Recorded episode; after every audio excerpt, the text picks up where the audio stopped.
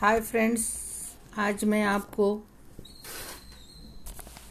Cake क्यों बिगड़ता है, उसका कैसे बिगड़ता है, क्यों बिगड़ता है, क्या करने का, ये बोलने वाली हूँ। फ़र्स्ट पॉइंट है, जो भी मिश्रण हम लोग केक के लिए लेते हैं, वो ज़्यादा तो फेंटने का, अच्छी तरह से फेंटा नहीं तो वो बैटर ख़राब हो जाता है। केक अच्छी तरह से नहीं बनता है। और ओवन का टेम्परेचर जितना चाहिए उतना ही रखने का। उसकी वजह से भी केक बिगड़ जाता है। शुगर का जो एक्चुअली प्रमाण रहता है बेकरी का केक के लिए, वही चाहिए। उसकी वजह से भी केक बिगड़ सकता है।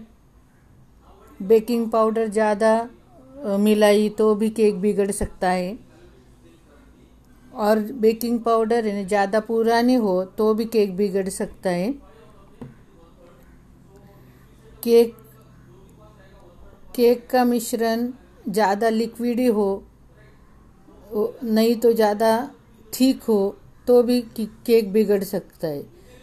ये सब केक बिगड़ने के सब और सब मैंने बो, बोल दिया है कि केक किसकी वजह से बिगड़ जाता है गाइस और उसका टिप्स भी मैं बता देती हूँ केक बनाने के लिए टिप्स केक का जो साहित्य रहता है जैसे कि मैदा घी बटर ज़्यादा पुराना नहीं चाहिए और वो मेजरिंग के साथ ही लेना चाहिए.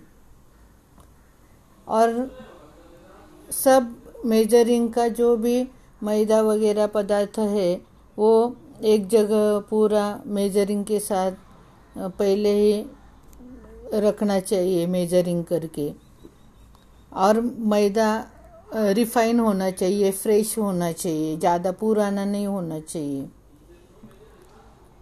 और केक के लिए लगने वाले अंडी बटर, मिल्क, ये सब जो भी सामग्री है, वो फ्रिज से निकाली हुई एक घंटे पहले ही रूम टेम्परेचर वाली चाहिए। रूम टेम्परेचर की ही पूरा सामान लेना चाहिए केक बनाने के लिए।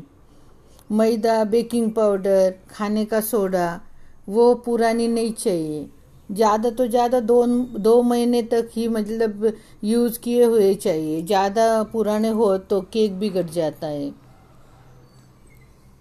और मैदा, बेकिंग पाउडर और खाने का सोडा तीन बार छन्नी से ये करना चाहिए, छन्नी लगानी चाहिए।